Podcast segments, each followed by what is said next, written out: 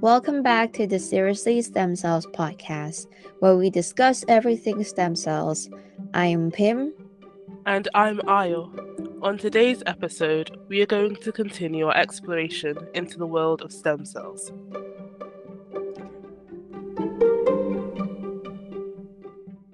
Hey guys, in this episode, we're going to be answering the question um, of whether we can grow a brain outside of the human body. Um, my initial answer is kind of yes. Mm? Mm-hmm. What's your initial answer, Pim? Uh, I would say kind of yes. Uh, not to you know mean to copy your thing, but I think what I'm trying to say is that um, the brain that has been sort of attempted to be grown outside of the body uh, in the labs right now, and they're still under the process of trying to become a bigger, more fuller brain uh, I would say, and they are often referred to as mini brain or brain organoids. They do grow like the functional neurons uh, that look and work like the normal neurons that we have inside our brains, right? So, yeah, so you can have lots of different types of organoids. You can have a liver one, you can have one where you can grow parts of the the eye. So yeah. there is different types of organoids that you can have. Um, Mm. But yeah, today we're just going to be focusing on the mini brain or the brain organoid. Yeah. Um. I mean, today I really just want to talk about both of the pros and cons of having this sort of brain being grown outside of the body. Um, it's a lab, uh, and I would probably just want to start with the research and clinical perspectives. That is quite, um, I guess, it's seeing of how organoids can be useful in that setting. Um, the two main examples I can think of is drug development and screening, uh, and disease modeling, basically. So th- those are two different things. Um, yeah. What What do you understand about the first one, Ayo? The idea of drug development and screening. Yeah. Um. So screening is, from what I understand, um, looking to detect whether a patient, or in this case would be an organoid, um, would have a disease or disorder. Um, and then drug development is developing a drug to target a disease or to effectively treat a disease. Yeah. Yeah, yeah, I think so. Like that that's pretty much um hitting a nail on the head. Uh I think there is quite a challenge right now to understand the drug interaction with both a healthy and diseased brain, purely because I think in early clinical development stage, where a lot of researchers are, you know, doing most of these investigations on like animal models, like mouse or primates, um, it's quite hard to translate the results from those clinical research into like the next stages of um, the clinical trials for example like in human trials right?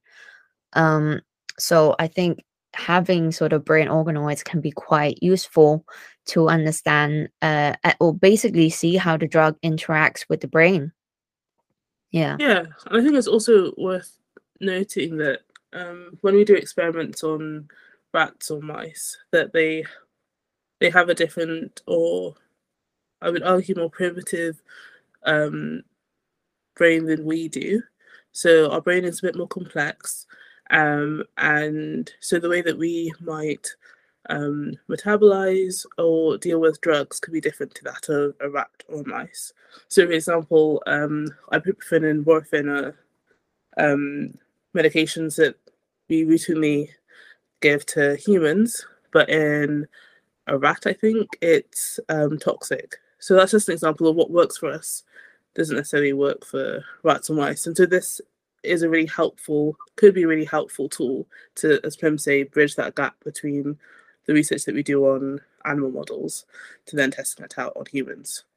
Yeah, hundred percent. And I think um, what you were mentioning before, how it's not the same in the mouse, uh, comparing it to the humans. Sometimes it can also occur in the same species, as in how drugs affect me might affect differently on you. So uh, this will lead to like another sub point about how organoids can sort of be um, basically tailored towards like one person and you know it can be based on that person's histological and genetic characteristics and this can serve as like a small patient trial i guess which is a very interesting concept um I, well i at least i think it is because um maybe we can look into the future of replacing some of the animal trials with these sort of organoids trials instead. I think that's really weird actually. That mm-hmm. someone's growing a mini brain that has the same like genetic information as you. it's a bit strange. A bit sci-fi actually. it does. It sounds it sounds very strange. Um especially, you know, with given what's uh kind of um tools that people can use nowadays with genetically manipulating your um, DNA. I'm guessing these organoids can also be, they are actually quite easily manipulated using um, genetic tools, genetic engineering tools like CRISPR Cas9. And um, yeah, I think this could be sort of answers for studying div- a disease that has different subtypes like cancer as well um you know as as you know there's such a, a wide range of um, heterogeneity of cancer subtypes. So this could be could be like a real gold mine for um, those patients. Yeah. So um, some of the tools that Pim are mentioning, such, such as CRISPR-Cas9, um, allow us to either um, like take cut out or insert certain genes, um, and then that allows us to genetically manipulate um, or basically turn off or turn off or turn on certain yeah. genes and hopefully change the behavior um, that we see in that organoid or if it was in a person, that human or that disease. Yeah. Um, it's very useful um, in this setting. And it can also be quite, uh, I guess, a tool that can help with patients who might need certain um, transplantation as well if their uh, organs well obviously this is like a hypothetical situation it hasn't really happened yet in as far as i'm concerned but um imagine like being able to grow your brain um in like a normal human size right in the lab and having like the same genetic makeup as you but maybe um it's a healthy brain instead of like um you know disease brain and then you transplant that into like yourself. This is getting weird wacky and wonderful. I love it. Be super interesting. Pim and I have been talking about this before, but about so this was like a 2009 slash 2010 project where they were trying to map the human brain. It's called the Connectome Project. But if you combine that with the connectome might be able to map your entire brain, so all the connections that it makes, um, which includes all of your memories and your behaviors. Then you you uh, couple that with um, being able to grow or um, culture um, mm. a mini brain or let's yeah. say a functional brain. That's pretty. That's pretty cool, and that yeah. doesn't have the um, the maybe neurodegenerative disease, say if you had Parkinson's or you had um, a form of dementia, you don't have that aspect. You can remove that, whatever pathology is, and then you can like transplant that back in. Yeah. I mean, the practicalities of that is. it will be quite difficult. We're in sure. at the moment, but it's quite interesting. Um, yeah, it's definitely something to look forward to. And that kind of leads very nicely into my next sort of point about the uses of like um, a brain organoid, which is disease modeling.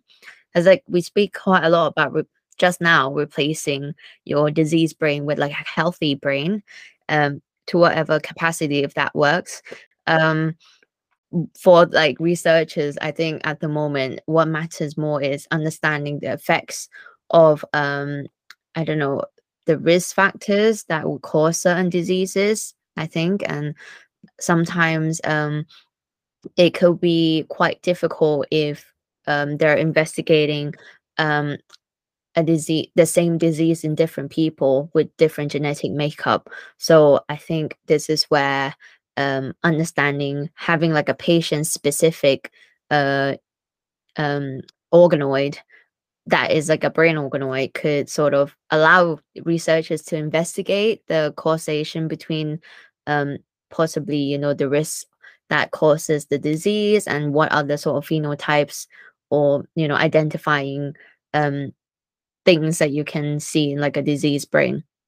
Uh, i want to like make another example is that it can also possibly um, allow researchers to investigate the mechanisms that underlie the development of diseases. Um, because sometimes I think it's quite difficult uh, to completely understand the um, link between developmental processes and the phenotypes. I'm talking uh, specifically for diseases that are um, that affects uh, the brain and its development, right? Like um, autism spectrum disorders, right? So in this case, I think patients who are affected by this uh, shows an imbalance of different neuron types, uh, the ones that initiate signals and another one that acts like a brake. So I think organoids, especially the brain organoids, acts as like sort of a perfect medium to investigate this the point of which the brain starts to look different in an autistic person from like the moment that it was maybe possibly before it was affected to the point that it is affected. So so i thought that that's like a very interesting um research aspect you know that came about during my research for this topic i don't know what you think about it no it's actually um kind of interesting. it is interesting. No, it just made me think of um, something I'd watched on Keeping Up with the Kardashians. Stay with mm. me.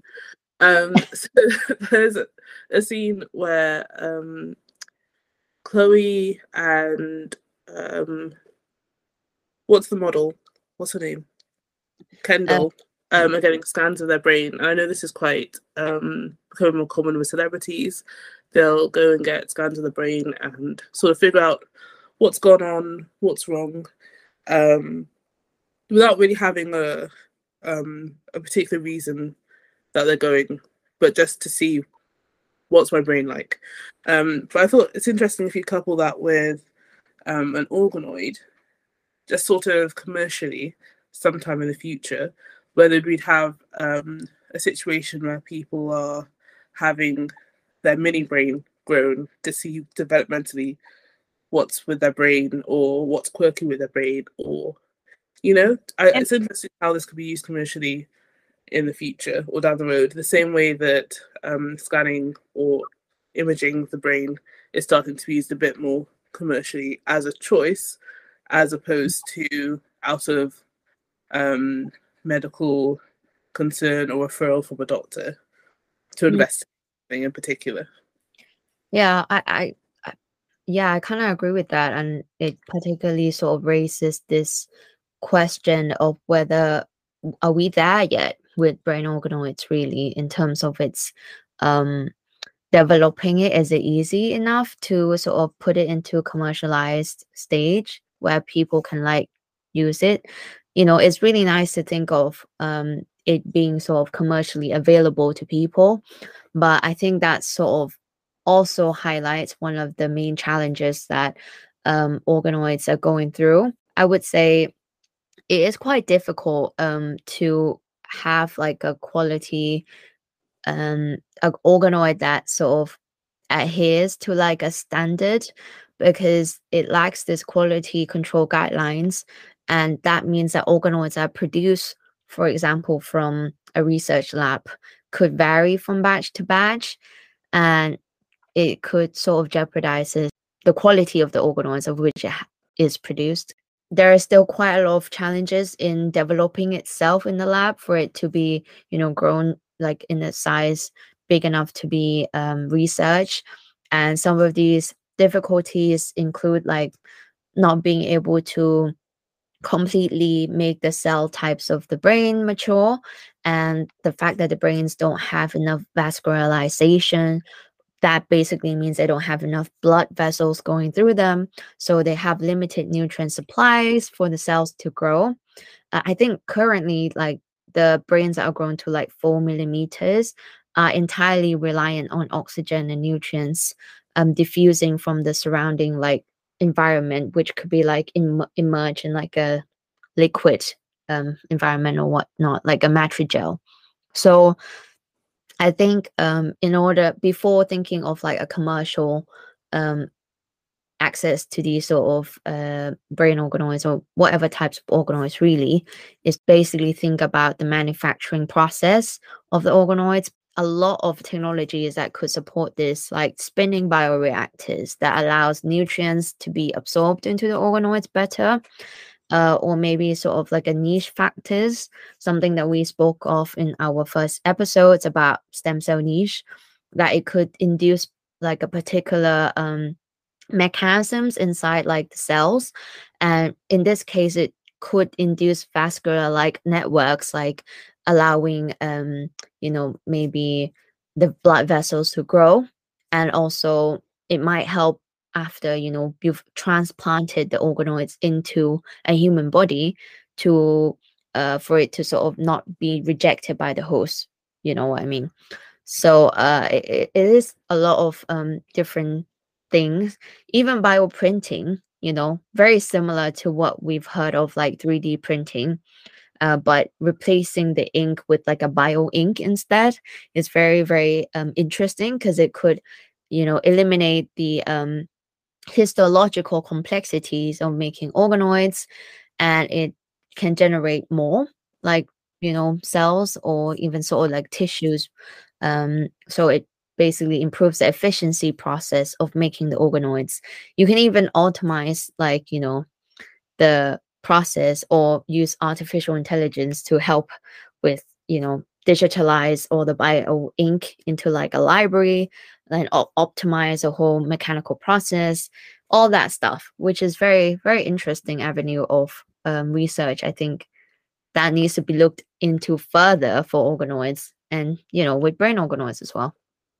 I do think that there is a limitation in um, brain organoids that cannot be overlooked.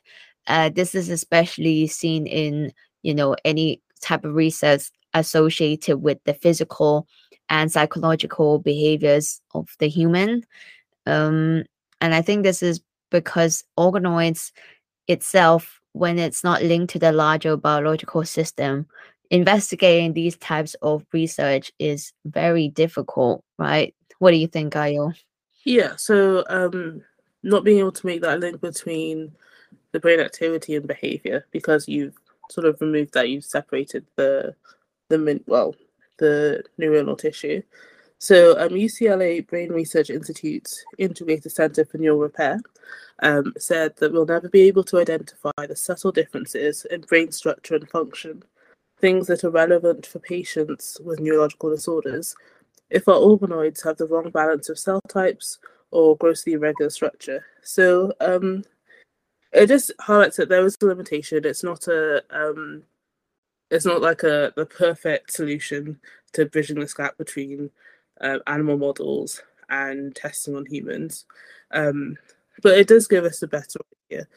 Um, yeah, but we're never going to get the information that you get from trying things on humans because at the end of the day, we're more than um, a bunch of neurons in a in a dish. that's yeah. true. Yeah, that's one of the more important things that I think we can look at. And I think one of the main stuff that we can't really overlook is the ethics of growing the brain itself outside of the body. Obviously, it might sound quite jarring to some people. The idea of like growing like an organ outside of your own body um, requires quite a lot of um, good practices and you know adhering to the right guidelines to make sure that everything's all good. I think one of the sort of scrutiny that stem cells has been sort of looked under is to do with the sources of the stem cells itself. So using the embryonic stem cells from humans is still quite like an ethical concern, you know, and it's associated with issues like exploiting the individuals who maybe have donated the tissues, you know, and didn't know that it was going to be used for research purposes and whatnot. But I don't know, maybe you can tell me a little bit more actually on the whole consent bit, Ayo.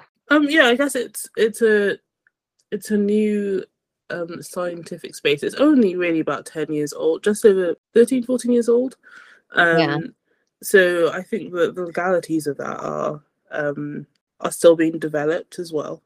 Um, and what quite what that means, we kind of joked about it earlier, but the idea of having a mini brain grown in a lab that has the same genetic um, information as you, I think that to some extent you feel like you have some ownership over that because that's your DNA. Yeah. Um, that's essentially your your tissue and that also comes into things like commercialization when you have um, these big companies having biobanks um, what if they have your genetic information and they've kept it in a, in a in a facility somewhere and how that's used so i think the the legalities and the ethics around all of that are quite quite interesting and novel yeah it's gonna i think start quite a lot of conversations around that. Um, and for a good reason, really, just to protect people's sort of uh, rights and privacy to like the things that they they ought to have rights on.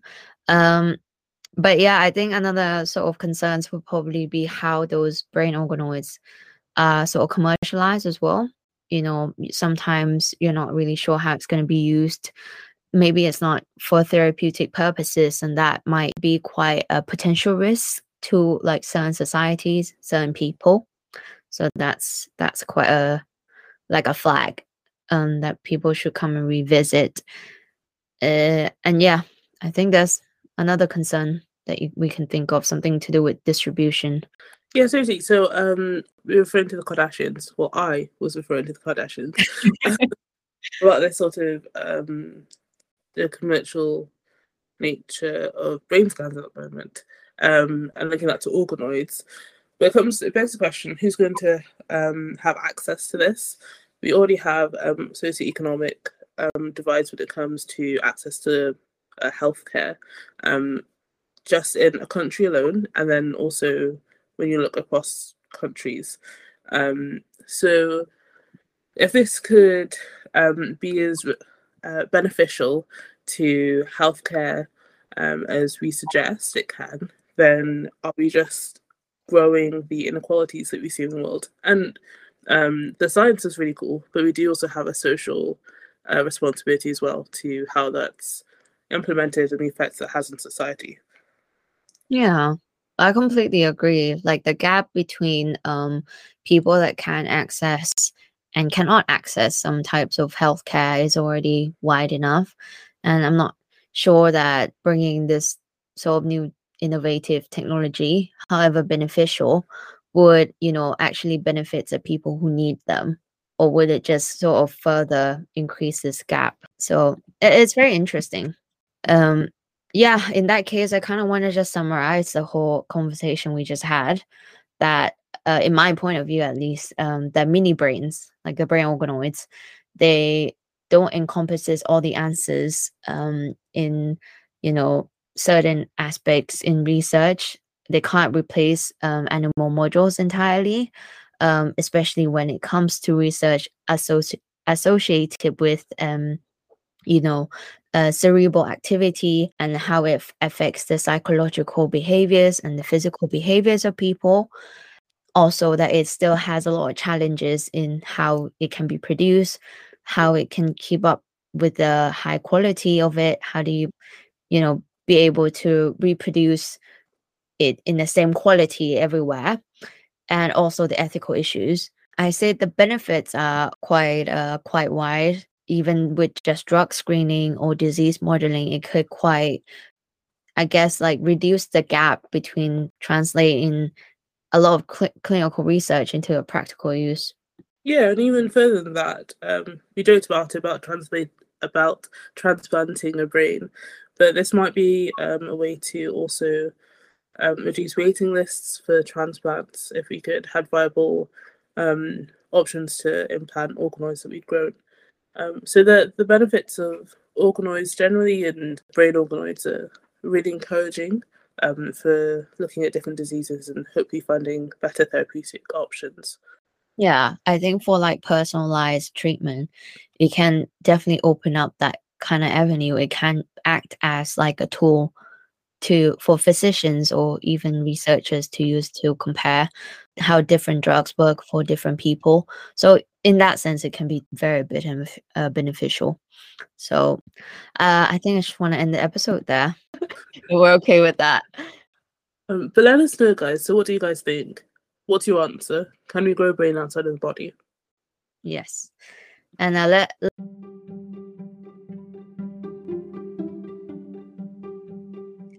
Make sure to join us in our next episode and check out our blog post at seriouslystemcells.wordpress.com forward slash as we continue our exploration of stem cells. But for now, from me, Pim. And from me, Ayo, have a lovely day and don't forget to take stem cells very seriously.